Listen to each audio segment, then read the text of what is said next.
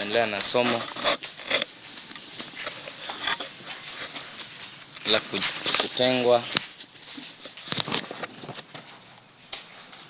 Ten- kutengwa na kujitenga kwa ajili ya Bwana.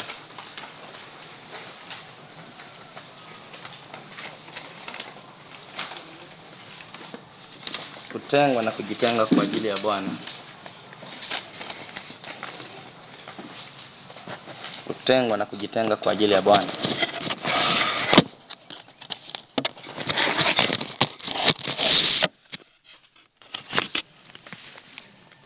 Leo tunaangalia kuitwa kwa Samueli. Bwana amuita Samueli. Bwana amuita Samueli.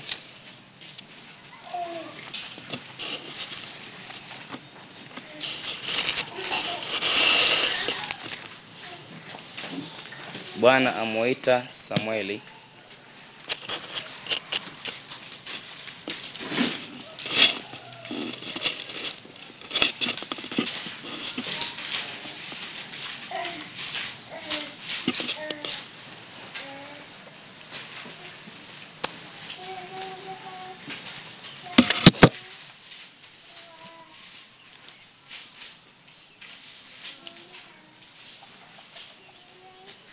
Anasema basi mtoto Samueli akamtumikia Bwana mbele ya Eli. Kumbe hatuwezi kutengwa alafu tukawa tu mbele za Mungu, mpaka tuwe mbele za wanadamu pia. Sawa, tunatengwa lakini tunakuwa katika utumishi mmoja na wanadamu. Tunakuwa na walezi au tunakuwa na wachungaji au tunakuwa na watu ambao walituona tukizaliwa. Anasema naye Samueli akamtumikia Bwana mbele ya Eli, na neno la Bwana lilikuwa adimu siku zile. Neno la Bwana lilikuwa adimu siku zile. Wakati ule tulikuwa hatuna hii neema tulionayo ya wokovu. Tulikuwa na neema na tulikuwa na neema ya wokovu, kwa maana kipindi cha neema kilikuwa kijafika. Kilikuwa ni kipindi cha Torati au sheria au Taurati. Kulikuwa na kipindi cha Torati, sheria ya Musa na manabii. Hakukuwepo na swala la Torati, kulikuwa na manabii, sheria ya Musa ndio vilikuwa vinafanya kazi kipindi kile.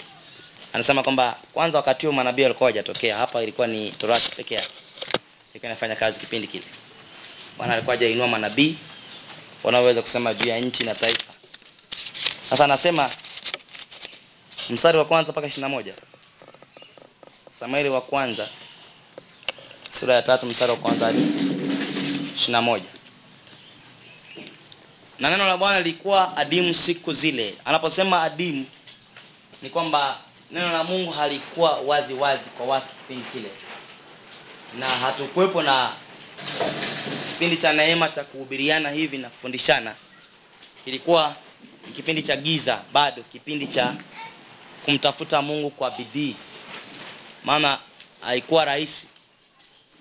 Anasema basi neno la Bwana lilikuwa adimu siku zile. Adimu inaonyesha kwamba ni wakati ambapo neno lilikuwa halijadhihirika, halipatikani kwa wepesi, kwa urahisi.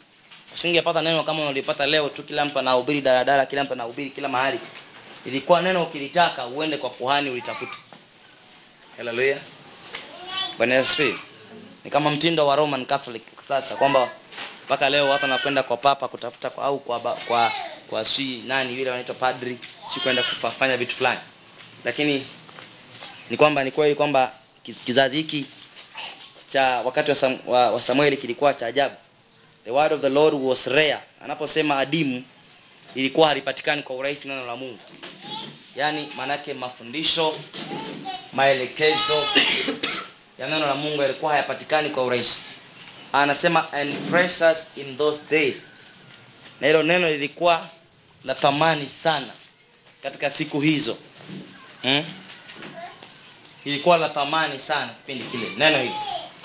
Haleluya. Eh, kwa maana lilikuwa halipatikani kwa urahisi, basi lilikuwa la thamani. Basi ina maana kwamba ukilipata hilo neno utakuwa umefanya bidii fulani. Eh? Yaani kwenda ulipata neno itabidi ukilipata na ukaambia watu kweli nimelipata neno kipindi cha staheli ilikuwa ni, ni, ni ajali.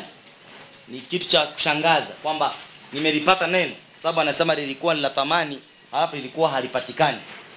Haleluya. Bwana asifiwe kwa sababu gani? Sio watu wote walikuwa wamewekewa uzio ile pazia ilikuwa haijapasuka. Sasa watu walikuwa hawana uelewa juu ya neno. Alikuwa anapewa mtu mmoja anaitwa kuhani mkuu. Ndiye tafasiri ya Biblia, ndiye anaelewa cha kufanya. Ndiye anaelewa torati. Ndiye atawaeleza waisraeli cha kufanya. Yaani ilikuwa wanategemea mtu mmoja hekalu zima ya yerusalemu. Sasa kipindi hicho ndio maana anasema kwamba uh, e, anasema kwamba neno la bwana lilikuwa adimu. Lilikuwa halipatikani kwa urahisi. Alafu lilikuwa la thamani. Kwa maana halisi ukija kulipata. Yaani sasa uje ulipate kwamba hili ni neno nimelipata i say iligharimu sana. Hmm? iligharimu sana. Kuja kulipata hilo neno. Kwamba sasa nimelipata neno. Haleluya eh? Kwamba hasa hapa nimelipata nini? Neno. Ilikuwa ina gharimu sana. Kwa sababu lilikuwa halipatikani lilikuwa ni adimu. Hapa anasema hapakuwa na mafunuo dhahiri. Anaposema mafunuo maanake sio tu yale mafunuo wanayosema kwamba nilala nikaona. Hapana. Haleluya neno la mungu halikuwa dhahiri kwa watu. Kipindi kile. Haleluya kipindi cha eli. Neno la, la mungu halikuwa dhahiri kwa watu. Yaani unasema nasema mafunuo ni maana revelation. Nisema kiingereza inasema mm, there was no frequent or wide, wi, widely spread vision. Aha. Hapa anaposema hapa maelezo ya kiingereza inasema kwamba ni ile maono ya wazi wazi kwamba mungu anaweza kusema na watu kwa mfululizo alafu pia anaweza kusema kwa mapana. Kipindi kile ilikuwa imefungwa haikuwepo. Haleluya mungu kusema na watu kwa, kwa mfululizo na kule kwa mapana kwamba sasa amweleze mtu kitu kwa mapana ilikuwa ni kwa mafumbo tu. Yaani kipindi kile ilikuwa hakuna mafunuo dhahiri.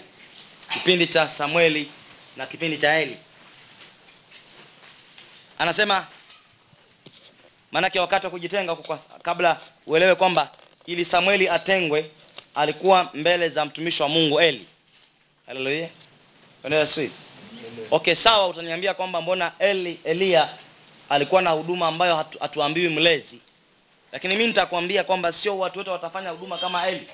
Haleluya kama eliya eliya ni eliya wewe ni wewe. Sasa hivi lazima tuwepo kwa wachungaji hapa tuwepo na walezi wanaotujua kwamba hawa watu nimewalea wametoka hapa wamekuwa hapa. Lazima tuelewe kwamba kuna watu wanaotumika pamoja na wewe. Tuifahamu huduma yake. Haleluya ukitoka hapo unakwenda sijui wapi sijui mtaa gani unatuambia tunakwenda mahali fulani tunakusindikiza tunakupata nauli tuna, tunajua mtu, mtu fulani ametoka hapa amekwenda kwenye huduma. Alifanya huduma mbele ya nani? Ya eli. Alimtumikia bwana mbele ya nani? Ya eli. Maanake mtumishi wake mungu na neno la bwana lilikuwa adimu anasema ikawa wakati huo eli alipokuwa amelala mahali pake tena macho yake yalikuwa yameanza kupofuka. Eli alikuwa amelala. Haleluya ishara ya usingizi mzito wa kiroho wakati wa eli. Na usingizi ndio ishara ya kutowaonya watoto wake. Haleluya eli alikuwa amelala mahali pake. Hmm? naweza kusema tu kwamba eli alikuwa na usingizi mzito wa kiroho. Hmm? Na macho yake yalikuwa yamepofuka yameanza kupofuka hayaoni. Hata asiweze kuona. Maanake haleluya. Bwana Yesu. Eh yani macho yake ya kiroho yalikuwa hayaoni kipindi kile cha cha cha cha Samueli kuishi macho yalikuwa hayaoni. Alikuwa naye lakini alikuwa ameanza kupofuka yasioni. Haleluya. Kwa sababu hatuwezi kuzungumzia haya macho ya, kimwili, hapa. Eh sawa tunajua kwa mzee inawezekana kweli katika macho ya kimwili alikuwa haoni haleluya lakini tujue kwamba kiroho alikuwa haoni. Basi ndio maana kwamba hata wake alishindwa kuwaonya. Wanasema kwamba usingizi unaozungumzia hapa katika agano la kale ni la kimwili. Lakini agano la leo hatuzungumzii usingizi wa kimwili. Haleluya maana mtu anaweza kula tu akashiba akalala. Sasa hapa tuwezi kuzingatia usingizi wa kimwili. Tunazingatia usingizi wa kiroho. Wimbi zito la kutomsikiliza mungu. Wimbi zito la kutomwelewa mungu. Wimbi zito la kutomfahamu mungu wimbi zito la kutomwelekea nani mungu Bwana Yesu. Haleluya. Wimbi zito la kutomwelezea Mungu, kumwelekea Mungu. Wimbi zito la kuto kufahamiana na Mungu vizuri. Eh? Wimbi zito la kulala usingizi, maanake haoni tena. Anasema yameanza kupafuka hata asiweze kuona. Na taa ya Mungu ilikuwa haizimiki bado. Haleluya. Bwana Yesu. Sasa kumbe taa ya, ya Mungu inaweza kuwa haijazimika lakini macho hayaoni. Haleluya. Yaani inaweza kuwa taa haijazima taa unajua ni wokovu, si ndio? Sawa sawa. Wokovu unaweza kuwa hujauata lakini macho hayaoni. Eh. Wokovu unaweza kuwa hujauata lakini macho hayaoni. Hmm? Nasema taa ya Mungu ilikuwa haijazimika bado maana ilikuwa ni sheria ya milele kama unakumbuka nilifundisha hilo. Anasema na Samueli alikuwa amelala katika hekalu la Bwana. Samueli hakulala nyumbani, alilala katika hekalu la Bwana. Haleluya. Niliwahi kugundua kuna ura, u, utamani wa mtu kulala katika hekalu. Mimi nimewahi kufanya zoezi hilo kwa muda mrefu nalifahamu. Swala la mtu kwamba jengo limekamilika akaja kulala kanisani. Eh? Akalala kabisa kanisani akimwomba Mungu anasinzia baadaye anaamka analala kanisani. Mradi kwamba anaishi maisha safi. Kuna wepesi sana wa kumsikiliza Mungu. Kuliko manyumbani kwako ambako panya wanapita kila mahali. Au mazingira ambayo pengine nyumbani kwako madhabahu ya Mungu hayapo. Wewe unakuja na madhabahu tu ya kanisani lakini nyumbani hakuna madhabahu. Anasema alikuwa amelala katika hekalu la Bwana palipokuwa na sanduku la Mungu. Haleluya. Maanake Samueli katika kutengwa kwake alikaa karibu na uwepo wa Mungu. Andika sanduku la agano, uwepo wa nani? Wa Mungu. Eh. Alikaa alala katika nyumba ya Bwana. Lakini katika nyumba ya Bwana hiyo, anasema katika hekalo hilo alikuwa amelala karibu na nini? Na sanduku la agano. Hakulala karibu na meza ya madhabahu, alilala karibu na sanduku la agano. Sanduku la agano ni ishara kwamba Samueli alilala karibu na uwepo wa Mungu, karibu na utukufu wa Mungu, karibu na sheria. Naweza kuandika pia sheria ya Mungu. Mnakumbuka sanduku la agano kulikuwa na nini ndani yake? Hmm? Eti. Sanduku la agano lilikuwa nini ndani yake? Eh? Nini? Mnasema kama mnaguna. Nini? Nini?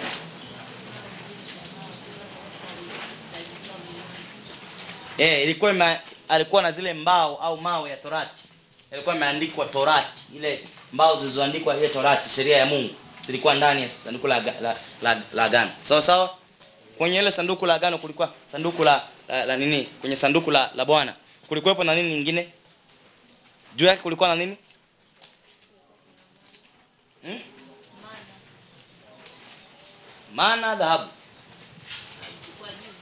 Eh. Mana ilikuwa upande gani? Hapana. Hakuna maana kwenye suluhu la agano. mshasahau kila kitu. Hakuna maana kwenye sanduku la agano. Kulikuwepo na dhahabu juu ime ya kumeta. Kulikuwa na makerubi yamewekwa pande huku na huku yakifunika ile sanduku la agano. Kulikuwa na na nini? Kulikuwa na na, na na zile torati ndani yake, ndani ya sanduku la agano. Utukufu ule, dhahabu ilikuwa inamaanisha utukufu wa Mungu. Torati, sheria za Mungu zile zilikuwa ndani. Haleluya. Alafu make, makerufi, ma, masarafi na makerubi yalikuwa ni yanaleta ulinzi kwenye sanduku la agano. Sasa haya mambo yote yalikuwa ndani ya sanduku la agano. Sasa Samueli alilala karibu na masrafi na makerubi, sawa? Alilala karibu na nini? Na uwepo wa Mungu, utukufu wa Yehova. Alilala karibu na sheria za Bwana. Eh, akiamka aki kidogo akifunuliwa kitu anafunguliwa, anafungua kwenye sheria anaziangalia. Unaona? Alikuwa mtu ambaye anaishi katika mazingira ya kiroho. Alikuwa ni mtu ambaye anashiriki utukufu wa Mungu moja kwa moja katika madhabahu ya Bwana. Sasa kwa mazingira hayo nafikiri siwezi kusema kwamba ilikuwa ni halali Mungu amuite mtu aliye nje akamwacha Samueli. Ameelewa? Haleluya. Hiyo basi ilikuwa ni ajabu. Mungu aende kumwita mtu mwingine eti atafute kijana mtaani ambaye haendi kwenye njia hiyo. Amwambie sasa wewe nenda kanitumikie. Alafu wewe ulia hapa kwenye madhabahu ya toba unakula tu ugali. Hakuna kinachoendelea. Haiwezekani. Aenda akamwite mtu mwingine ambaye hata hajawahi kaa karibu sanduku la agano basi itakuwa wale walio ndani wapo kama Eli. Ndio aende kuwaita wengine. Sasa huwezi kuitwa na Mungu bila kukaa karibu na uwepo wa Mungu. Haiwezekani. Eh pena ya kuite mashetani. Lakini Mungu Yehova hawaiti watu ambao hawawezi kukaa karibu na sanduku la agano. Karibu na maonyo ya Mungu. Sawa? Sheria za Mungu ni maonyo hukumu za Mungu. Anataka nini? Hawezi kuita watu wako nje ya mazingira hayo hmm? hawezi kuita watu wamejichafua tu hawako karibu hana mazingira ya ibada. Eh? anawaita watu walio mazingira ya ibada mazingira ya kimungu sheria zake masarafi na makirubi utukufu wake eh? wanaokaa karibu na lile sanduku la uwezo wa Mungu eh? ni watu ambao wamekaa karibu na Mungu. Anasema ukiwa anasema kwamba kama utazishika amri zangu na kuzishika hukumu zangu nitakufanya usimame kati ya wao wanaosimama karibu na mimi. Ina maana hawezi kuchukua tu mtu hivi hivi. Lazima kuwe na ukaribu na Mungu. Kitu ambacho kanisa limeshindwa kufanya linafundisha watu kuwa na karibu na dunia. Kumbe kuwa karibu na Mungu ndio kuitwa na Mungu haleluya Mungu hawezi kuita tu ume- umejichanganya changanya tu kwenye kwenye mambo ya ajabu alafu Mungu anakuita tu. Haiwezekani. Anasema vizuri kwamba alikuwa karibu na sanduku la nini? La agano. Eh? Na alipokuwa karibu na sanduku la agano hmm? hapo hapo Mungu basi wakati huo Bwana akamwita Samueli. Unasikia hiyo? Naye akasema mimi hapa. Bwana akamwita Samueli. Samueli akasema mimi hapa kwa nini Samueli alisikia? Kwa kuwa alikuwa karibu na uwepo wa Mungu. Masikio yake ya kiroho yalikuwa yanasikia. Haleluya eh speak macho yake rohoni yalikuwa yanaona. Akasikia hiyo sauti akaitika. Akasema mimi hapa. Kumbuka alisikia sauti. Sawa? Tuache kwamba kule mbele utauliza ataenda kumuuliza Eli. Lakini mimi na, nataka kujua tu swala kwamba je alisikia sauti? Haleluya alisikia hakusikia? Alisikia? Alikuwa na uwezo wa kusikia sauti ya Mungu. Hmm? yaani Mungu akaita Samueli akaitika. Kuna watu Mungu anaita hawaitiki. Eh? lakini kushangaza mizimu ikiita wanaitika. Mungu akiita hawasikii. Ila mapepo na mizimu na watu wakiwaambia maneno mtaani yasiyotoka kanisani wanasikia haleluya Bwana Yesu maneno ya vikundi unaweza ukasikia. Anasema hivi. Akamwendea Eli kwa haraka. Unajua lazima uelewe kwamba kuna kulelewa katika wito na huduma. Haleluya asifiwe. naomba unisikilize vizuri. Usome sana alafu kwanza kunisikiliza. Anasema hivi. Kuna malezi katika wito na huduma unaona huyo kijana anaweza kusikia sauti kabisa? Anasikia. Ila hajui ni ya nani.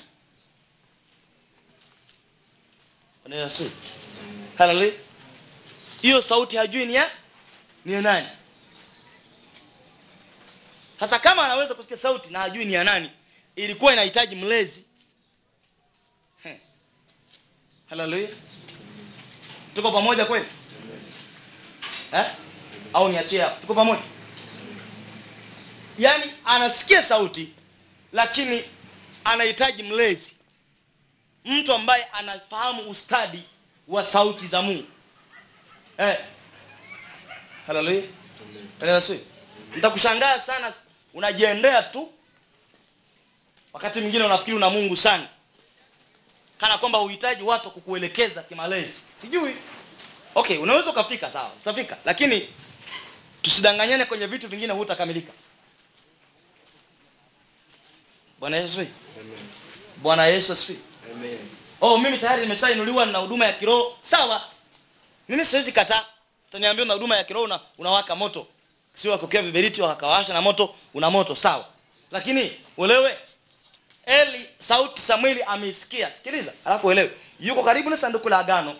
Alafu amesikia sauti kabisa wazi wazi. Sio ile ya kulala. Sawa eh? anasikia kabisa hii ni sauti lakini hawezi kuipambanua kwamba ni ya mungu au sio ya mungu. Ila tu sauti hiyo ni ya mungu na ameisikia. Sawa? Ah, ni, niseme hivi. Sio kwamba alikuwa na uwe, alikuwa hana uwezo wa kupambanua sauti ni ya nani. Aa, niseme kwamba alijua ni sauti ya nani? Ya mungu bila shaka. Sawa eh? kwa sababu mazingira hayo ni ya kimungu. Sawa sawa? Ila tafasiri ya sauti inasemaje na nifanyeje? Hakuwa naye. Ndio maana ya kuwa na malezi ya kiroho.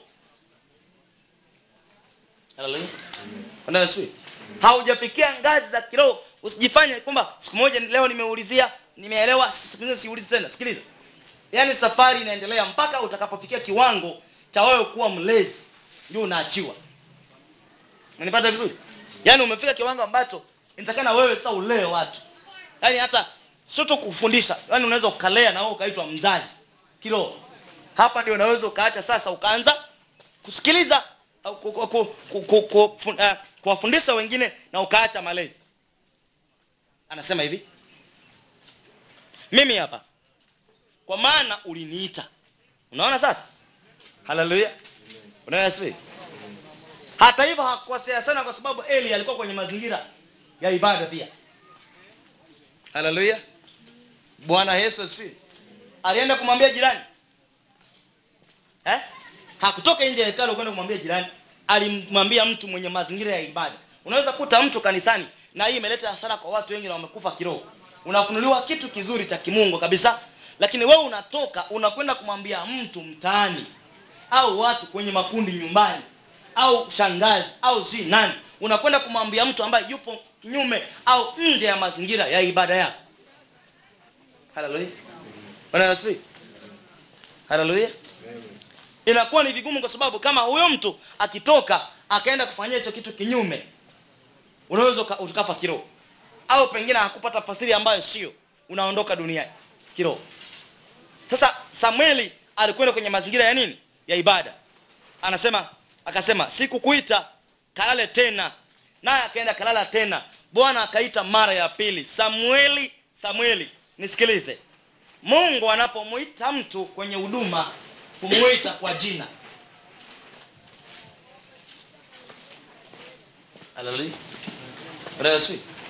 Umwita kwa nini? Mka musa mose mose. Moses moses. Kiswahili mose mose. Alafu mungu huwa hafupishi jina anapokuita. Sawa? Kama unaitwa zabulon hawezi kusema zabu zabu. Haleluya Yesu. nasikia vizuri? Au kama inaitwa fortunata sema. Fotu fotu mungu awezi kuita jina nusu wakati anajua jina lako. Haleluya hata kwenye mafunuo hawezi kukuita jina nusu. Ah kuita lile jina wanahitaji lile jina la, la kubandika wanahitaji nickname ile inaitwaje la utani jina la utani. Sawa eh? sawa eh? kama anaitwa Victor Msele Exodus. Sasa Mungu akata akaniita Exodus. Baada ya kuita Victor Msele. huyo sio mimi. Ataita Exodus sio mimi.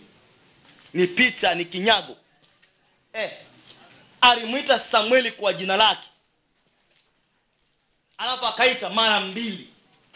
Wito wa mara moja tu umechomoka sio wa mungu huwa sio wa kimungu.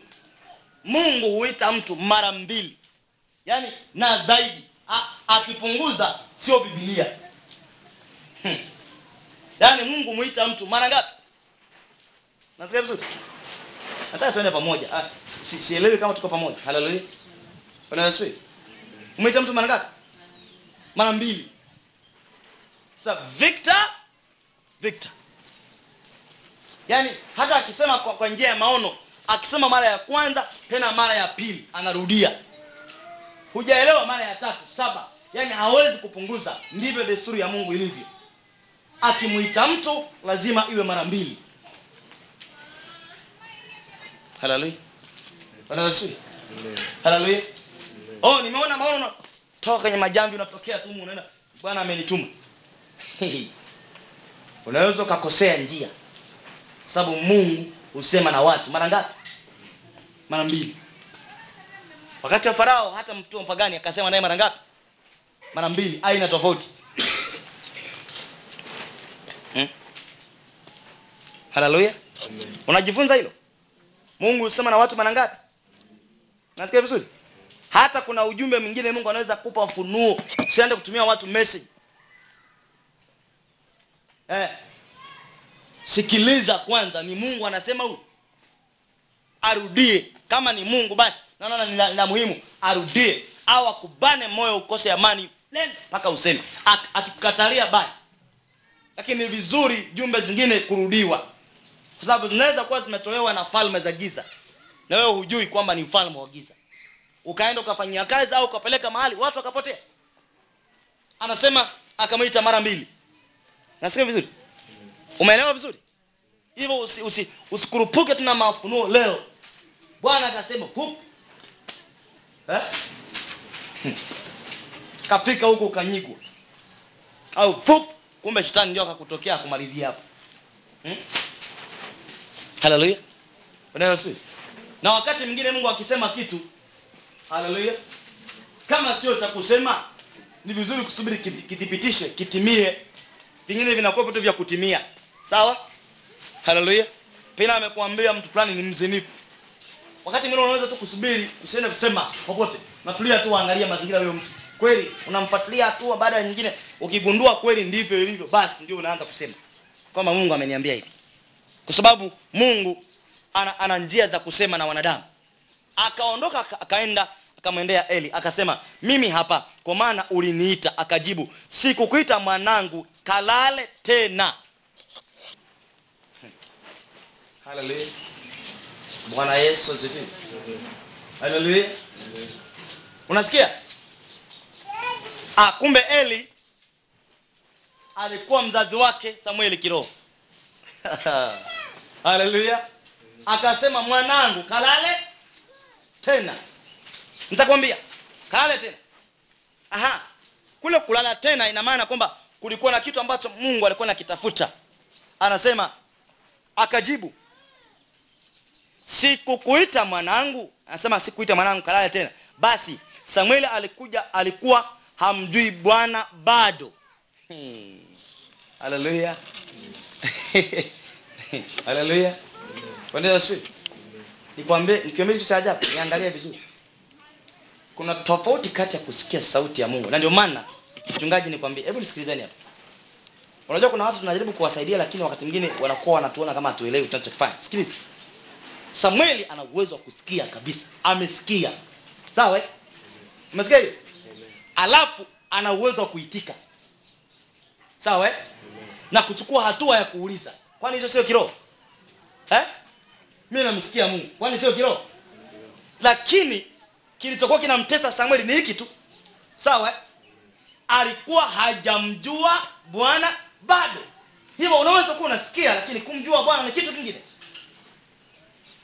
eh? yes? Haleluya bwana yesu. Nasikia amen ambazo kama vile hatuko pamoja. Bwana yesu asifiwe. Haleluya sikiliza. Anasema alikuwa hajamjua bwana bado. Anasema na neno la bwana lilikuwa bado halijafunuliwa kwake. Yaani maanake hajalielewa neno la mungu. Moto na watu. fire. Eh? Anakwambia mimi nawaka moto. Niko fire kweli. Nasikia kulipuka. Pendeza unaweza sio amen. Mchungaji anakumbuka kati ya wale watu waliohadikiwa hapa ndio walimwambia mmoja wao yule wa pili. Nilimwambia kwamba wewe ya mafunuo nayo mengi sana lakini nataka nikwambie. Mimi naona husomi bibilia kasome biblia. Alikuwa hana neno ila ana mafunuo sana. Unasikia vizuri? Tunakwenda pamoja kweli haleluya yaani alikuwa hajamjua bwana bado. Hivyo kusikia sauti sio tiketi kwamba umemjua bwana. Hapana. Kupata mafunuo mengi sio siri kwamba umemjua bwana. Hapana. Inaweza kuwa ni neema tu. Lakini kumjua bwana na neno la bwana kufunuliwa kwako ndio muhimu zaidi. Eh? bwana yesu asifiwe. Kumjua bwana na neno la bwana kufunuliwa kwako. Ndicho cha muhimu sana.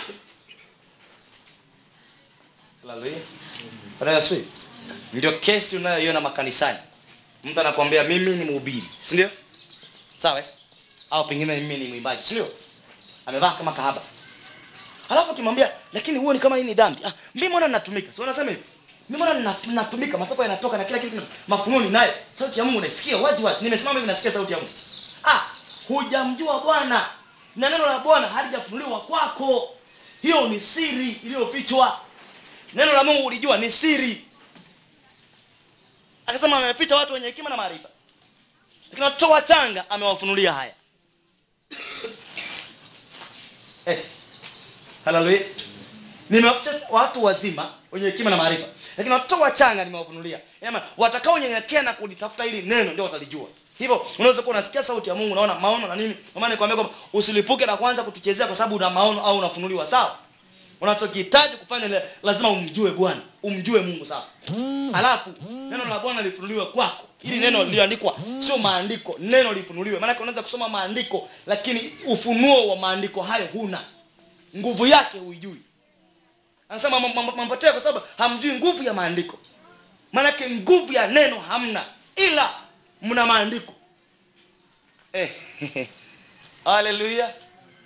Bwana yesu si haleluya. Waonaje ningefundisha jumapili? Unaona sasa watu unakosa ibada mambo yanakwenda kumbe unaweza kwa lugha sana si ndio? Nasikia vizuri? Unatoa mapepo miujiza unafanya lakini neno la bwana halijafunuliwa kwako. Halimo.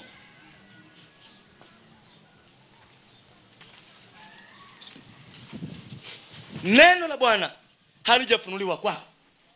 Bado. Ndivyo alivyokuwa samuel alipoitwa. Na ukubali unapoitwa mara ya kwanza kila mtu anakuwa hivi. Eh, un, un, unasikia sauti kabisa. Nimeona maono na hubiri. Powerful. Hey. nimeona na- na- naimba kwenye mkutano mkubwa mpaka watu wana mapepe yanatoka. Sawa? Good. Tunakupigana makofi. Ila neno la bwana halijafunuliwa kwako na hujamjua bado bwana. Haleluya sasa kumjua bwana kutaanza katika kutembea na yeye. Maonyo mafundisho makaripio eh? vikao. Sawa? Unakosea pigwa fimbo kwanza. Unaenda taratibu. Maonyo makaripio sawa unafundishwa jinsi ya kuishi na bwana kutunza ulichonacho vitu vingi. Unafundishwa jinsi ya kutembea na mungu au ukiona kitu kama kina maana gani. Unakwenda mpaka unakulia hiyo njia sasa. Ndio unaanza kumjua bwana kwa stahili hiyo. Alafu unafundishwa neno la mungu linasemaje. Kuhusu huduma ulio nayo. Ukipata nguvu ya maandiko ya maandiko hayo na neno lake lilivyofunuliwa basi umeshinda vita. Kwa sababu sasa neno la bwana limefunuliwa kwako. Niwaulize mlio humu ndani haleluya Bwana Yesu nani amegundua kwamba kumbe watu wengi wanafeli kwa kuwa wana wito na wanalipuka lakini hawamjui ba, bado bwana? Na neno la mungu alijafunuliwa kwao. Nani anasema kwa msala ya mkono? Kwamba ni kweli. Hmm? nani anasema ni kweli kwamba tatizo lipo kwamba watu wanalipuka kumjua wanasema wana mafunuo wana sauti wana- wana- wanatumika kwa ishara lakini neno la bwana halimo ndani yao na wajamjua bado bwana nani anasema kwa ishara ya mkono kwamba ni kweli. Na ndicho kinachotupoteza. Hey. chipuka tu. Yaani moto. Moto. Power. Huko. Anajisikia yani jogoo wa mjini. Kumbe jogoo wa kijijini haweki mjini. Eh? so, mafunuo mtu akanishambulia na mafunuo hapa kwenye kwenye simu ile ile aliyeondokanga chini. We Kuuliza, hiyo. Utaniua sasa. Utaniua mzee wa watu. Utaniua kijana wa watu. Inakuwaje haya mafunuo yote. Message. Yani mafunuo mpaka hey! utaniua. Please unaenda kunimaliza. Eh? kumbe hajajua bado bwana. Sawa eh? Nilikwambia wameshafunuliwa mafunuo mengi kunihusu kinyume wamekufa kiroho wengine mpaka upaganini wameenda. Tatizo mafunuo. Hawajamjua bwana. Eh sasa unaweza kuwa na mafunuo na sauti na, na vitu vyote lakini bado bwana humjui. Alafu neno la bwana halijafunuliwa kwako. Nani amesema ni kweli? Nani anasema ni kweli? Haleluya bwana yesu. Bwana yesu asifiwe. Nani anasema hiyo ni kweli? Eh, unaweza uka uka ukalipuka sana. Sawa? Unaweza kuta unenaji wa lugha unanena kwa lugha sana. Lakini ukija kwenye kweli wanashindikana. Kwenye mafundisho mgogoro si ndio? Kwenye maelezo ya kimungu mgogoro. Ah! Si nafikiri mtunene kwa lugha sana ndio kwa rohoni. Hapana. Neneni kwa lugha lakini pia muwe na ufahamu wa mungu. Mumjue sana bwana. Mfahamu mungu. Eh? hatari. Hatari katika nchi sikiliza subiri umesikia hiyo?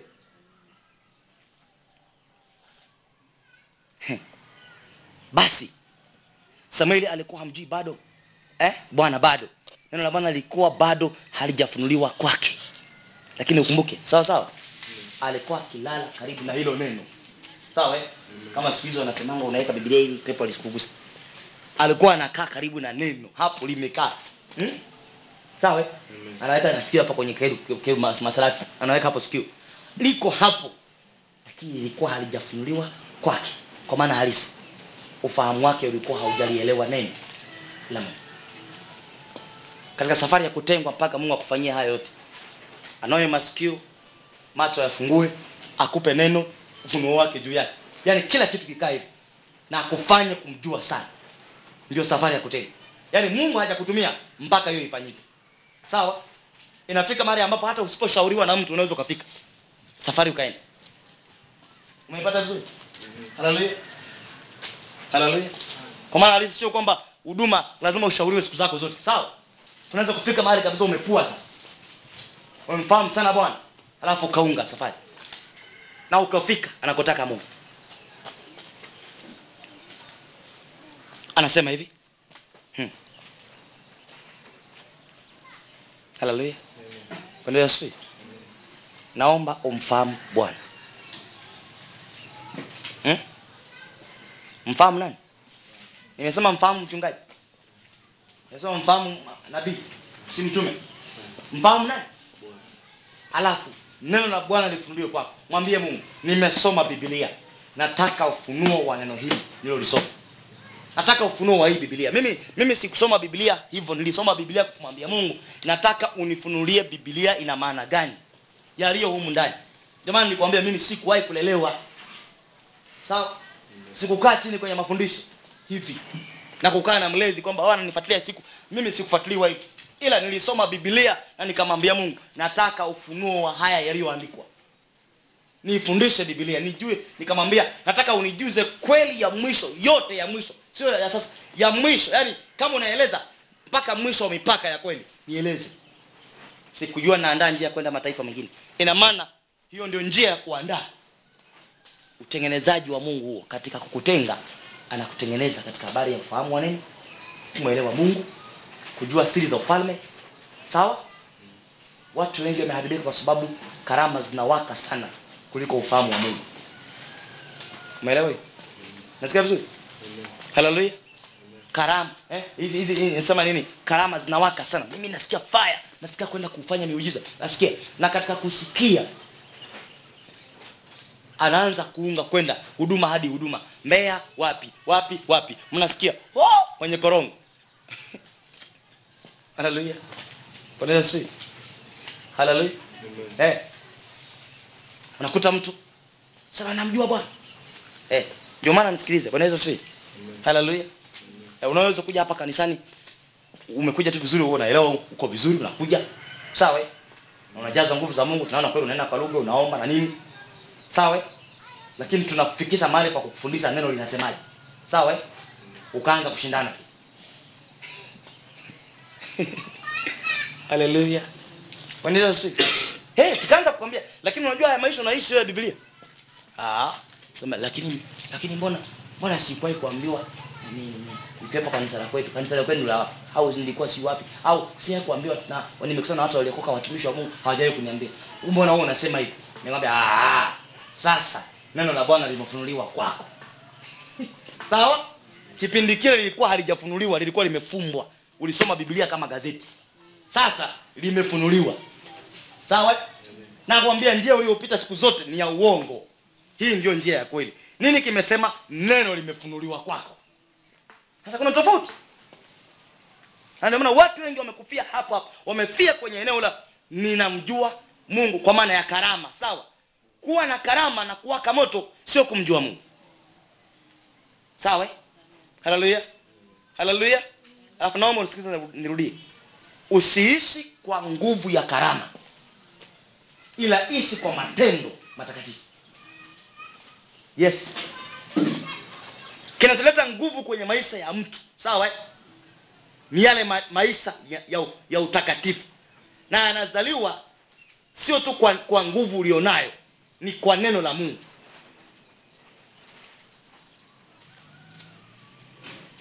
Haleluya unayosikia kuna watu wako kuishi. Sawa? Kuna watu wako rohoni sana lakini maisha wanaishi kinyume na biblia. Lakini wako rohoni. Sasa rohoni gani ina maana kwamba lazima ufike mahali uelewe. Ha! Kama niko rohoni nina karama na maisha yangu yasome. Ni mpenda miujiza lakini mtani nafahamika vyema. Mke wangu ananielewa vizuri. Watoto wangu wananyelewa vizuri. Ninaishi maisha safi. Na bwana lifunuliwe kwako. Namsii bwana akufunulie hili neno. Haleluya bwana yesu asifiwe. Anaweza si? Eh umekuja watu hapa umekuja kusali hapa. Umefika tunakwenda tunakwenda. Neno linahubiriwa anagundua yuko uchi. Yaani maisha aliyoishi yote ni kama hajavaa nguo. Sasa lakini mtumishi sasa mbona nilipokuwa mtu mtu mmoja alikuwa ananiuliza mbona nilipokuwa haya hayakutokea na sikuwa nimeambiwa? Nikamwambia kwani ulisikia wakifundisha kweli ulisikia neno la Mungu limefunuliwa? Walifundisha maandiko. Lakini ukweli ulio ndani ya maandiko haukusemwa sasa hapa umeambiwa. Ndio maana umeanza kuona tu uchafu unajichuja. Yaani mkane ukifika tu unakanyaga unasangaa kama vile mchele unawekewa nini? Moto sawa? Unaona mauchafu yanatoka yenyewe. Yenyewe yenyewe. Ili kumbe sijavaa nguo siku zote. Lakini wewe huko ulikokuwa ilikuwa uoni ni dhambi. Nikwambie yawezekana ukafika hapo ukashangaa kuna vitu unaifanya sasa ndio dhambi inajulikana hapa. Lakini huko haukujua ni dhambi maana hata hivyo neno halikuwa limefunuliwa.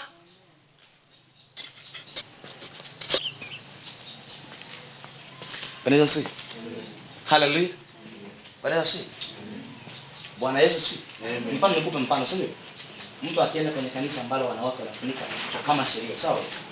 Sawa? Kwa kanisa letu sisi hapa tuna sheria wanaweza kufunika kichwa.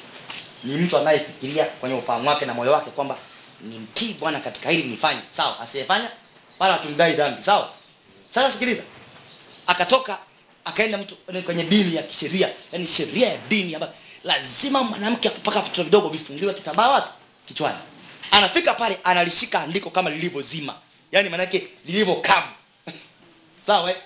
lakini ha, ha, hafanyi hivyo kwa maana limefunuliwa kwake na amejua faida ya kiroho ya kufanya hivyo. Maanake hajafundishwa ufunuo wa neno hilo ila amefundishwa andiko kama andiko haleluya nani ameelewa unaweza si E, tuko pamoja au niachie hapa? Unaweza si nirudi hapa. Sawa eh? lakini mtu ambaye ameelewa kufunika kitambaa kwenye kichwa kiroho na mafunuo funuo la neno uzuri urembo wa kiroho uliopo katika kufunika kile kichwa kama mwanamke sawa? Ana, anaweza kuwa vizuri kuliko mtu ambaye anashika kama dini. Sawa? Umenipata vizuri? Haleluya au mtu ambaye kavua mapambo kwa sababu alisikia tu walifundisha kama sheria kanisani lakini amevua mwingine kwa sababu alijua nguvu ya maandiko na siri iliyopo nyuma ya vitu hivyo. Akielewa maanake ufunuo wa neno hilo anakuwa ni mtu bora aliye huru sio mtu aliye gerezani. Haleluya! Sasa inawezekana kuna watu wanaweza wakaishi humu kama sheria fulani si ndio wamekuja kwenye dini ya sheria wamesema ni mpasua hamna sini sasa ana, anashona sketi zake ndevu kwa kuwa wanasema huko hamna. Lakini hajui madhara ya kuvaa sketi hizo katika ulimwengu wa roho na faida ya kuvaa nguo zilizokufunika. Hajui maana yake kibiblia. Ufunuo wa hilo neno hana. Hivyo hata yeye kuvaa sketi ndefu haimfaidi kitu. Leo ni leo. Haleluya wasiokuwepo muandikie vizuri muwapelekee. Hmm? Sawa? Nasikia vizuri? Mtu akijaribu kuigiza utakatifu huu kwa sheria ya sinai madhabahu ya toba kwamba mimi sasa naigiza igiza ni fit nikakae. Zamani hapa siwezi kupita ila ningejaribu kupita eh? mnisukumize sasa kwa, kwa huko niingie. Yaani nijaribu kuja yes. Haleluya yaani nimeji nimejifit nimeji mm, nimekaa kwenye, kwenye utakatifu kwa maana ya kuigiza. Sawa eh? lakini nikijua nguvu ya utakatifu kwa ufunuo wa hilo neno bila utakatifu hakuna atakayemwona mungu. Nikajua ufunuo wake nguvu iliyomo kufunuliwa ndani ya utakatifu uliofunuliwa sasa. Nikajua uzuri wake faida yake. Ah, mungu atakutumia nani? Ah, nikisajua hivyo nikaishi. Si siko chini ya sheria ninakuwa niko huru katika roho. Ah, hii nafikiri sijawai kuifundisha hapa. Inabidi nije niifundishe tena. Maana inaonekana kuna watu wanaweza kufuata mkumbo hapa. Ah, tumekuja ile madhabahu. Aisi yani hamna kimini hamna chochote. Lakini kuna mtu amevaa kimini moyoni. Maana moyo wake haujafunuliwa siri hii. Ila amejua kanisani hawavai. Samueli. Alikuwa ameitwa lakini kuna vitu vimezuiliwa. Haleluya samueli alikuwa? Sawa. Lakini kuna vitu vime?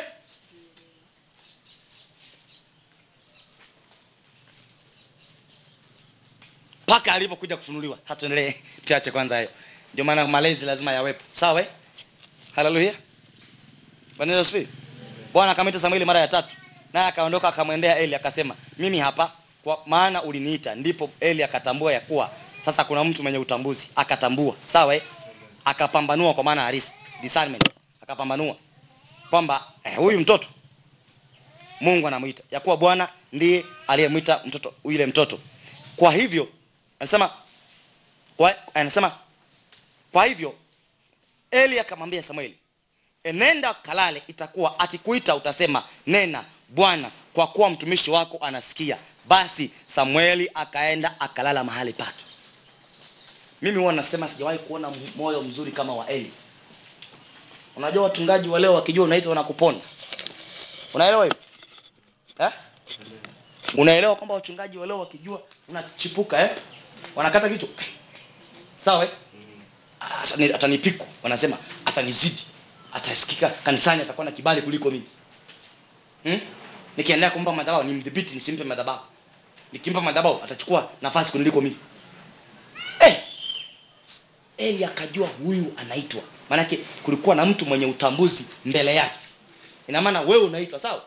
Lakini ujue kuna watu wenye huduma kubwa na wako mbele walitangulia kwenye imani kuliko wewe. Hawa wanaweza kuambia njia ya kupita. Eh? mwana msemi amen? Simko rohoni sana?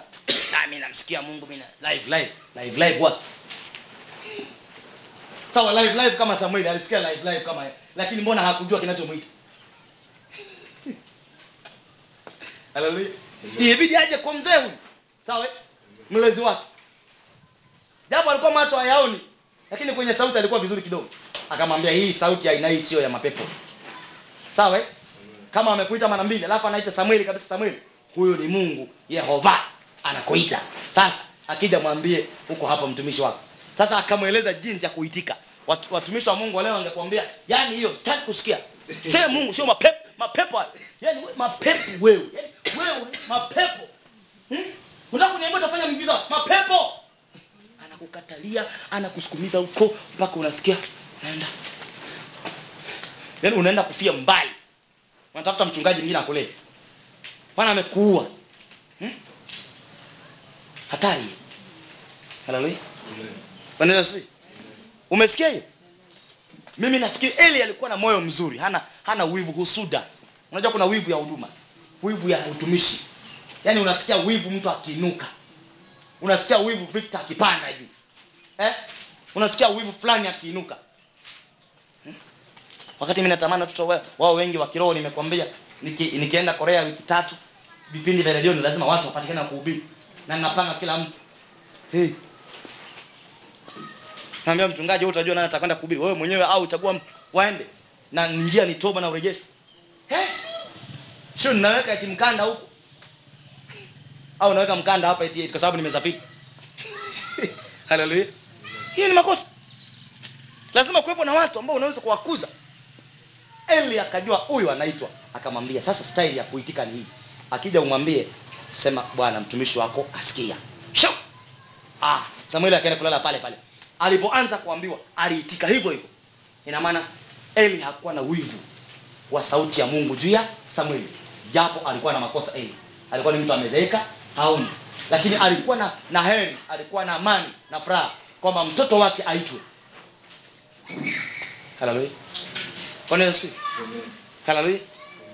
Mtoto wake afanye nini?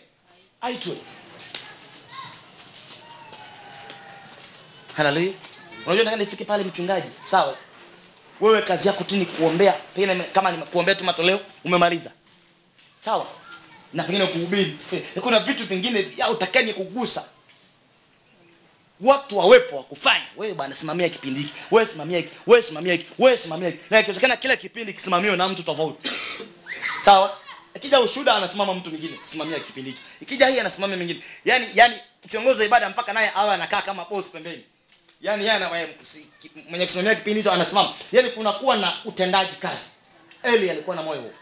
Hakuchukia kwamba anaitwa samueli. Na alijua kweli hii sauti sio ya kawaida. Na ukumbuke unabii ulishatoka ameambiwa kwamba kuna mtu anakwenda kuinuliwa kinyume na wewe. Kadri ameshaambiwa kwamba kuna mtu anainuka alafu utashushwa hakuchukia. Moyo wa aina gani? Haleluya moyo wa aina gani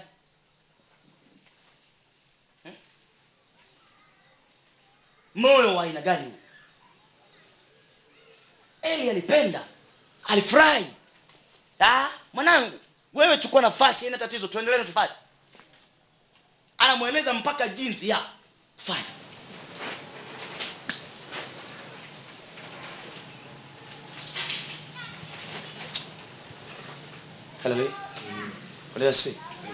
tungelikuwa na watumishi wa aina hiyo tungekuwa na wachungaji wangapi? Eh? Tungekuwa na mitume wangapi? Tungekuwa na manabii wangapi? Haleluya Bwana Yesu tungekuwa na waimbaji wangapi? Swala ni hili kupokea. Wivu hakuwa nao. Hakuna vibaya mtoto wake kuitwa. Aliona heri na amani. Ni furaha iliyoje mtoto wangu kuitwa. Na akatumika mbele zangu nikiona. Sijafa nikaona matunda. Akamwambia jinsi ya kupokea sauti ya mungu mwingine angekuwepo mchungaji wa leo hii angekwambia mapepo haya. Anawe ninavyokuona mapepo kabisa. Eh? ananialeni yaani nimeona watu wanapona. Eh, mapepo ya mapepo haya. Mapepo. Kana kwamba anayeponya ni mapepo tu. Yaani eh? nasema utakuwa mchungaji? Wapi? Wewe ni mzee wa kanisa hapa siku zote. Mchungaji wapi? Hey. haleluya Bwana Yesu Sasa niwaambie nitaanza kuita watu kwa, kwa majina ya huduma zao. Mimi nishaelewa watu hapa. Kuna wachungaji hapa. Nikianza kuita mchungaji usiniulize maswali. Yaani mama unaniita kwa nini unaita mchungaji? Na- nakwambia usiniite swali.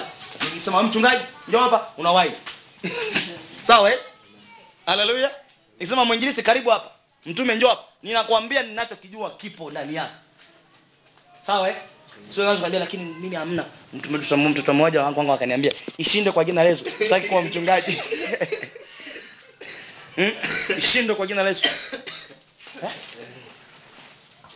shinde kwa jina la Yesu. Sitaki mchungaji.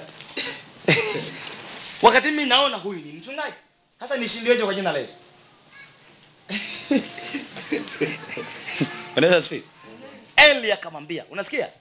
Huo moyo mzuri. Huwa anasema hata kama Eli alikosea mimi unajua nimepitia maumivu sana kwenye kulelewa kihuduma kwenye kupima huduma. Kila wakati nilipoinuka tu kuhubiri vizuri kanisani nilipigwa vita nimeumizwa sana mimi mpaka moyo wangu umeshazoea kupigwa vita. Yaani mimi kupigwa vita ni kawaida. Hata ninayoona Tanzania ni kama anapigwa mswaki. Nilishazoea. Maana ni- nikichipuka tu hivi. Fimbo!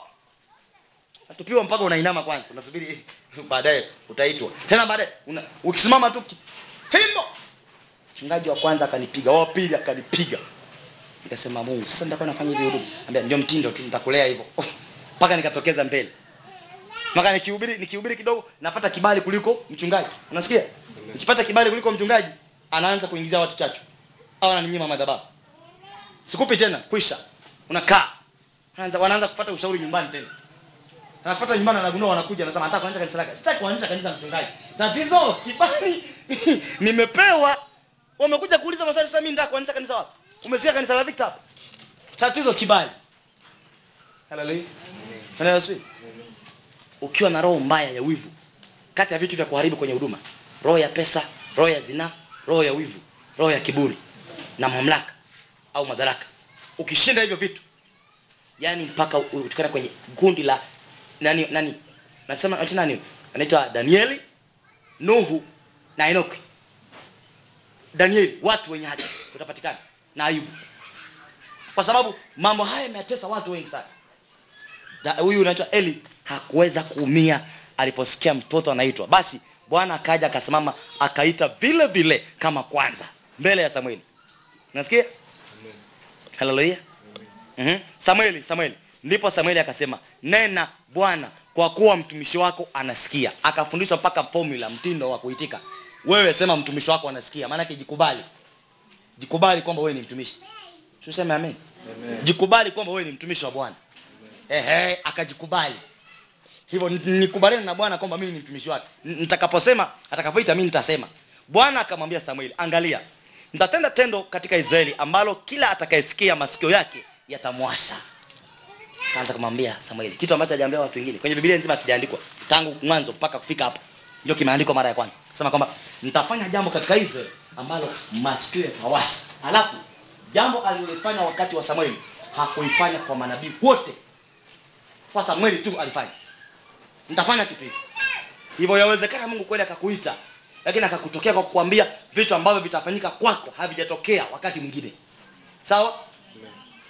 Watakwambia mapepo hayo mapepo hayo. Haleluya kila kitu mapepo si ndio? Mapepo hayo mizimu hiyo. Yaani ni maroho hayo. Anasema maroho. Maroho mengine hayo. Hmm? Hmm? bwana ameniambia mtafufua wafu. Ma, ma, ma, maroho. Maroho hayo? Wakati yesu alisema mtafufua wafu. Sasa hii maroho yametoka wapi? Unaona? Sasa kila kitu kinapelekewa shetani mungu anabaki na nini? Haleluya mchungaji mimi na, mtazama maapostol mitume wenye kufanya maajabu. Ya kweli sio ya bandia. Ya kweli. Eh. yaani yale ya kweli anasema hivi. Anasema msara wangapi kumi na moja. Bwana akamwita samueli kama nitatena katika aha kumi na mbili. Siku hiyo ntayatimiza maneno yale yote niliyoyasema juu ya eli katika habari ya nyumba yake. We anaanza alafu anakuita wewe alafu anakufanya kinyume na aliyekuambia maono yako. Uitikeje sasa? Eti ananiita mimi alafu anakufanya kinyume na mchungaji mwambie huyo mchungaji yani mimi ninakuinua lakini mambo yote niliyofanya kinyume nitasema kinyume chake nitayafanya wakati wako. Ah. Alafu yeye anakuambia tafasiri ya sauti alafu huko mungu anakuambia kinyume na yeye tena. Eh? ingekuwa kizazi cha leo kazi. Kazi. Maana hapa sasa inaonekana kwamba mungu anamuinua samueli alafu moja kwa moja anaanza kumwambia kinyume na bwana wake. Inawezekana? Tangu mwanzo hata mwisho. Kwa maana nimemwambia ya kwamba nitaihukumu nyumba yake milele kwa ajili ya ule uovu aliyoujua. Aliyo mungu hahukumu mtu kwa uovu asiyojua uifahamu hiyo? Kitu ambacho nakijua na unafanya na unakijua akiamua kukupiga anakupiga kweli. Lakini kitu sichokijua atakupiga kwa nini? Yeye ni dhalimu kwa nini mungu akudhulumu? Anakutia hasara kwa sababu vitu ambavyo unavifanya unavifahamu maanake maisha unayoyaishi. Sikiliza anasema kwa kuwa wanawe walijiletea laana wala yeye hakuwazuia. Eh? ni jukumu la makuani kuwazuia watoto wao kufanya mchezo madhabahu. Ni jukumu. Sio wa tu mpaka wa ni jukumu la kumwambia binti asei mvao huo sio wenyewe. Ni jukumu. La kumwambia kijana hapana. Nimesikia staili zako sio nzuri e, mambo yako nimeshayasikia mtaani. Ni jukumu la makuani kuwazuia. Na kwa hiyo nimeapa juu ya nyumba ya eli ya kwamba uovu wa nyumba ya eli hautasafishika. We, we, we, we, we, we. hautasafika kwa dhabihu wala kwa sadaka hata milele. Yaani nimefuta. Hakuna atakayetoa sadaka hata yesu mwenyewe akija hatatakasa jamii ya eli. Yaani sadaka yoyote.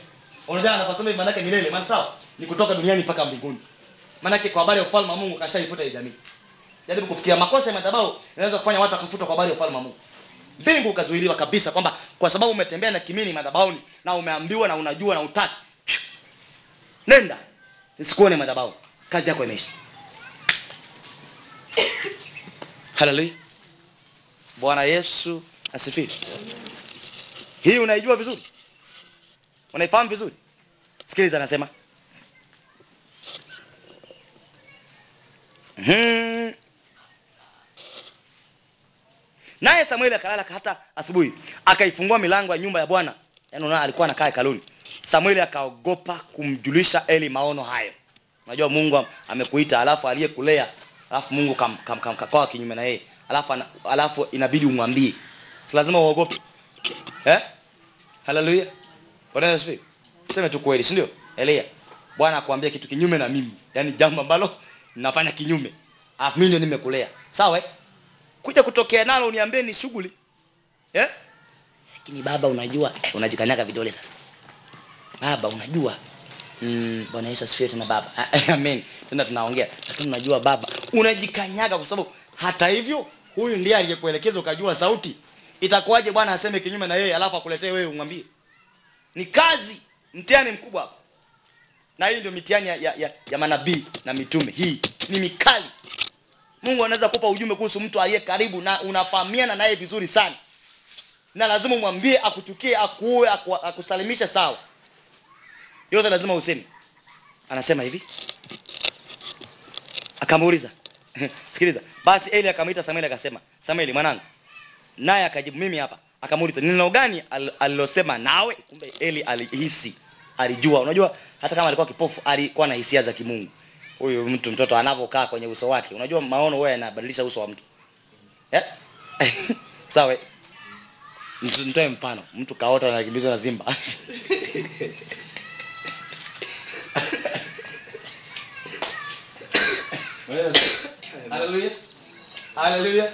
Unasikia una, una, ulikuwa unakimbizwa na simba. Mitaa unaruka mitaa. Unaruka, unaruka tena, unaruka kwenye mashimo unatoka tena. Alafu toka usingizini. Mtu akuangalia hawezi kujua. Anasema eh, naambia ulikuwa unaona nini? Yaani nakwambia hivi simba nimenusurika kuliwa tu mguu hapa. Wapi? Kwenye ulimwengu wa roho. Uso umebadilika. au kuna maono mwingine unaweza ukaona ukapata huzuni sawa au mwingine unasikia kinyaa hmm? Yaani una- unaonyesha vitu vichafu vichafu Eh, yaani mpaka ukiamka hapo unasikia utapike. Hivi nilikuwa naona vitu gani? Au maongezi machafu kwenye ulimwengu wa roho. Sasa kuna kitu kilikuwa kimembadilisha Samuel na eli, eli akahisi huyu mtu kaambiwa kitu leo. Na unajua alikuwa anakumbuka unabii aliambiwa na yule mtu. Sawa? Hivyo alijua inawezekana ndio wakati wa unabii kutimia. Akamuuliza lakini niambie tu kilichotokea. Usinifiche. Nini kinaendelea huko ndani? Samuel anasema hivi. Nimalize hapa. Hmm? basi Samuel akamwambia kila neno sema kwanza akamwambia na nakusii. Usinifiche mungu akufanyie hivyo hivyo. Usinifiche. Mungu akufanyie hivyo hivyo. Na kuzidi ukinificha lolote katika hayo yote bwana aliyosema nawe ukinificha mungu akushughulikie. Haleluya Bwana asifiwe. mimi naonaje huyu baba? Alikuwa mzuri si ndio? Hata kama alikuwa kipofu alikuwa vizuri. Basi samueli akamwambia kila neno. Sikiliza. Asimfiche lolote. Naye akasema sawa eh? ndiye ndiye bwana na afanya alionalo kuwa ni jema. Mimi nashangaa na huo moyo wa eli. Kweli mungu akikuandaa kuwa mtumishi wake ni mtumishi wake tu. Unaona eli ameshajua ni hukumu lakini bado anasema bwana ni bwana. Eh? bwana ni? Naomba mungu akusaidie uwe na moyo wa aina hiyo hata ukiharibika bwana ni bwana. Akitaka kuwa bwana ni bwana. Niue tu bwana. Haleluya akikubana kidogo na spana bwana ni bwana eh? sawa. Lakini naomba asiku- as- as- asikutoe kwenye huduma. Hiyo naomba ipotelee mbali. Asikufanye hivyo. Samuel aka- akakuwa naye bwana alikuwa pamoja naye. Wala hakuliacha neno lolote la lolote lianguke chini. Bwana alikuwa pamoja na nani? Na samueli. Alitembea naye. Maanake samueli alitembea na mungu katika njia takatifu. Uwepo wa mungu. Anasema wala hakuliacha neno lake lolote lianguke wapi? Wapi juu. Chini maanake ni sawa. Nikupe mfano sawa. Inatupa jiwe la kwanza sindio alidondoki. Tena la pili. Analishika hivi. Maana ni hii. Kila alichotabiri samueli au kusema juu ya israel au tamko lolote bwana alitimiza. Eh? sawa bwana alifanya nini? Kile kitu alichosema kwamba nitafanya kitu cha kushangaza israeli. Aliua watu wa eli. Alimua eli alikufa. Alafu wakati wa samueli kumaliza maisha yake katika kumaliza huduma mvua ilinyesha mchana bila wingu. Yaani wingu alikuwepo akaamuru mvua ikaja na ikanyesha. Kitu ambacho hakufanya katika vizazi vyote. Ndio ishara ambazo alizisema. Atafanya kitu katika israeli. Watashangaa. Watoto wa eli watakufa siku moja. Na eli naye ataanguka atakufa. Anasema nao waisraeli wote toka dani mpaka bersheba walitambua ya kwamba huyo samueli amewekwa kuwa nabii wa bwana. Nasikia vizuri? Nasikia vizuri? Kile kilichomfanya atambulike ni kwamba kila neno alilolisema halikuanguka chini. Lilidakwa likafanyiwa kazi. Mungu akalifanya akalitimiza. Hivyo ishara hiyo ni ya manabii wa bwana. Yaani ishara ya manabii wa nani? Wa bwana. Ni kwamba kila walisemalo mungu haliachi kudondoka chini mpaka litimie. Sawa? Eh? haleluya. Umenisikia vizuri? Ndio maana unabii huwa ushawishiwi unasikia vizuri? Huwa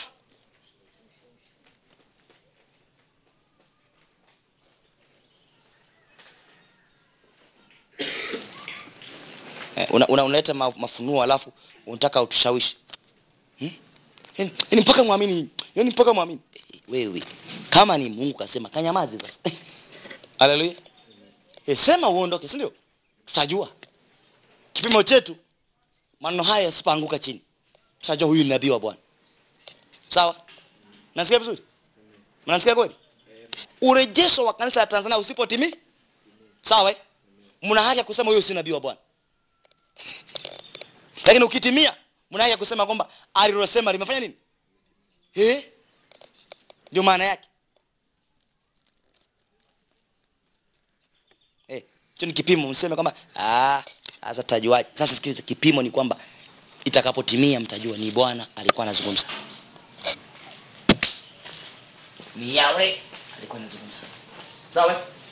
Ni mfalme wa mbingu na nasema samueli akajua naye akakuwa naye unasikia sio akabaki vile vile kiroho sawa sawa? Akakuwa naye bwana alikuwa pamoja naye sio kimwili wala hakuliacha neno lolote lianguke chini. Nao waisraeli wote toka dani mpaka bersheba walitambua ya kwamba huyo samueli amewekwa kuwa nabii wa wa wa bwana. Sababu yake? Sababu yake? Hey. sababu yake hey. Jibu. Kila? Bwana hakuliacha sio alikuanguka. Bwana hakuliacha lianguke chini. Bwana mwenyewe alilifuatilia kulitimiza. Ili sie kama kudondoka chini maanake ni kuto kutimia na kuto kufaa na faida. Lilibaki lime, limekuwa la faida kwenye vizazi. Na lilikuwa linatimia. Akisema mvua inanyesha nafanya nini ndio kilichokuwa kinafanya mungu watu waamini kwamba ni nabii wa nani? Wa bwana. Hivyo naye bwana akaonekana tena huko shilo kwa kuwa bwana alijifunua kwa samueli huko shilo. Unajua wakati huo eli akiwepo shilo mungu alikuwa ameondoka. Mnafahamu hivyo? Nakuambia taarifa hiyo. Sawa? Wakati eli yupo hai samueli hajainuliwa shilo mungu hakuwepo alikuwa ameondoka. Maana walikuwa wametia unajisi madhabahu. Hiyo madhabahu ya shilo ilikuwa imetia unajisi na watoto wake na, na, na familia yake sasa mungu akahama akaondoka masarafi na makerubi ikabodi ikapatikana. Sasa kwa sababu hiyo kwa samueli kutembea na bwana mungu akaanza kujifunua huko shilo. Anasema alionekana shilo kwa kuwa alijifunua kwa samueli. Hivyo inaonekana mtu, mtu akiwa kwenye mji anayemcha mungu mungu anajifunua kwake na kuonekana katika mji huo kwa kuwa kuna mtu anayemcha bwana. Haleluya haleluya ndio maana nikwambie ni faida kung'ang'ania hebu nisikilizeni alafu niangalieni Ni- acheni kuangalia kwenye biblia. Niangalieni sasa.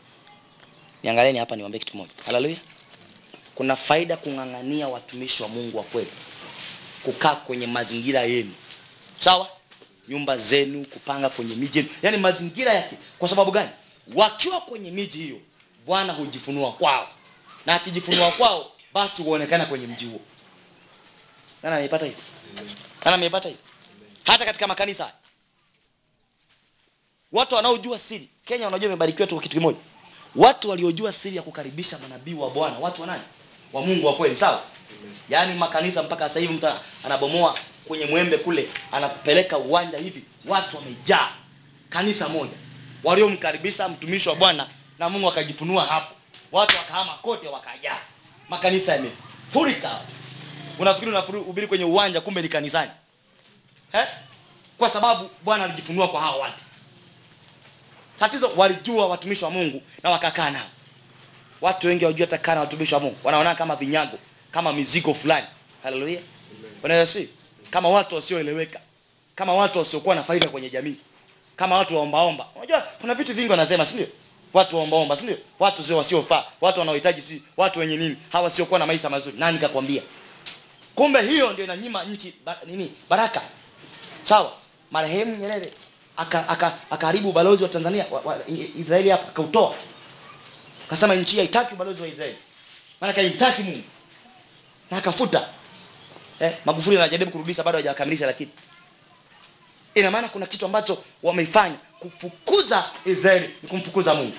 Na kutokubali watumishi wa mungu ni kutomkubali mungu. Na kuwakubali watumishi wa mungu mungu hujifunua kwao. Alafu anajifunua juu ya nchi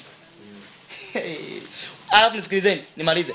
Naweza kuwa katika kumpokea mjumbe aliyetumwa katika taifa la tanzania mungu atajifunua kuleta utukufu wa mwisho. Lakini katika kumzuilia na kumkataa mungu hataleta uamsho. Naelewa hilo? Kwa kuwa lazima kuwepo na mjumbe ili mungu ajifunue kwake. Lazima kuwepo na samueli ambaye mungu atajifunua kwake. Nani ameelewa thamani hiyo? Haleluya. Bwana eh niliwaambia nilikuwa toka kwenye mji niliokuwa nakaa hapa awali walilalamika sana. Unahama kabisa unahama kabisa. Huu unakuja kutusalimia unahama kabisa unaondoka. Mimi naenda. Unaondoka eh? Ah yani wanatamani sasa wanipe nyumba basi hata utalipa mwaka ujao nikamwambia hapana naondoka. Lakini kuna kitu na, kuna, kuna kitu kimepunguka sasa nikiondoka. Kuna mazingira yameondoka tena.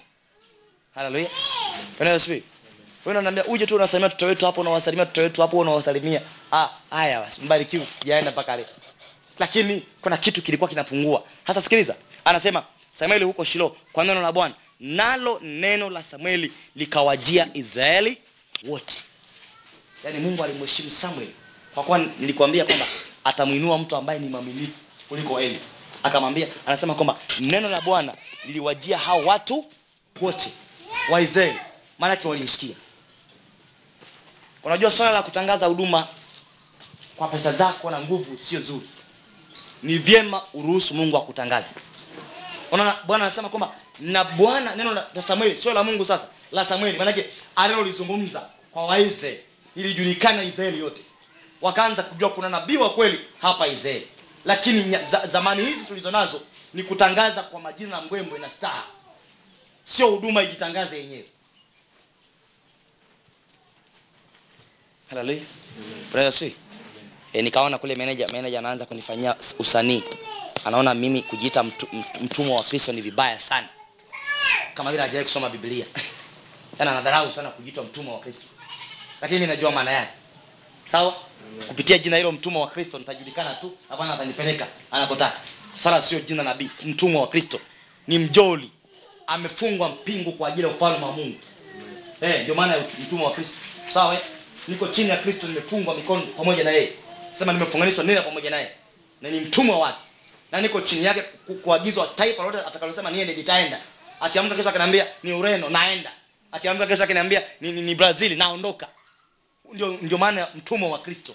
Anayekubali kumtii kwa mazingira yote na kwa wakati wowote sasa kuna kitu ambacho samueli kilifanya maishani mwake. Anasema akasikilizwa israeli yote kumbuka ni yule ambaye bwana alisema nitajinulia kuhani mwaminifu atakayefanya sawasawa na yaliyo katika moyo wangu.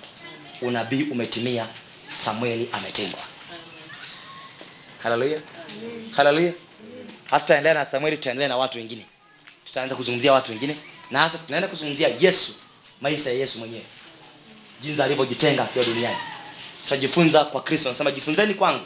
Nira yangu ni laini mzigo wangu ni mepesi tutajifunza kwa kristo alivyojitenga na alivyofanikiwa katika kujitenga kwake.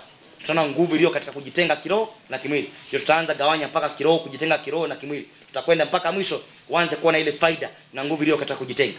Watu hawajui hivyo vitu ndio maana wanajichanganya tu. Na wanataka kutumika viwango lakini havipo. Mm. unataka upendezie wanadamu. Una, unaweza kumuonya mtu mpaka unataka kumbembeleza tena arudi, arudi kwenye uchafu tena. Lakini nime samani kama nilikwaza kwa kukuonya. Eh! haleluya! Et, et, et, mama tina eti mama tina bwana yesu asifiwe.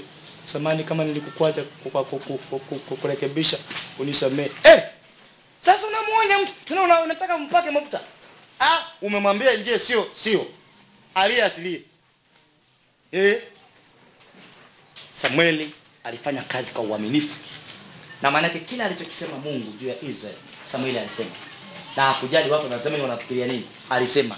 Na mungu akamwinua samueli akawa kati ya manabii wazuri sana katika agano la kale. Tuna mfano wake alimaliza vizuri safari na aliaga watu kabisa kama anavyoaga watu akawaga watu akaenda kupumzika mji wa rama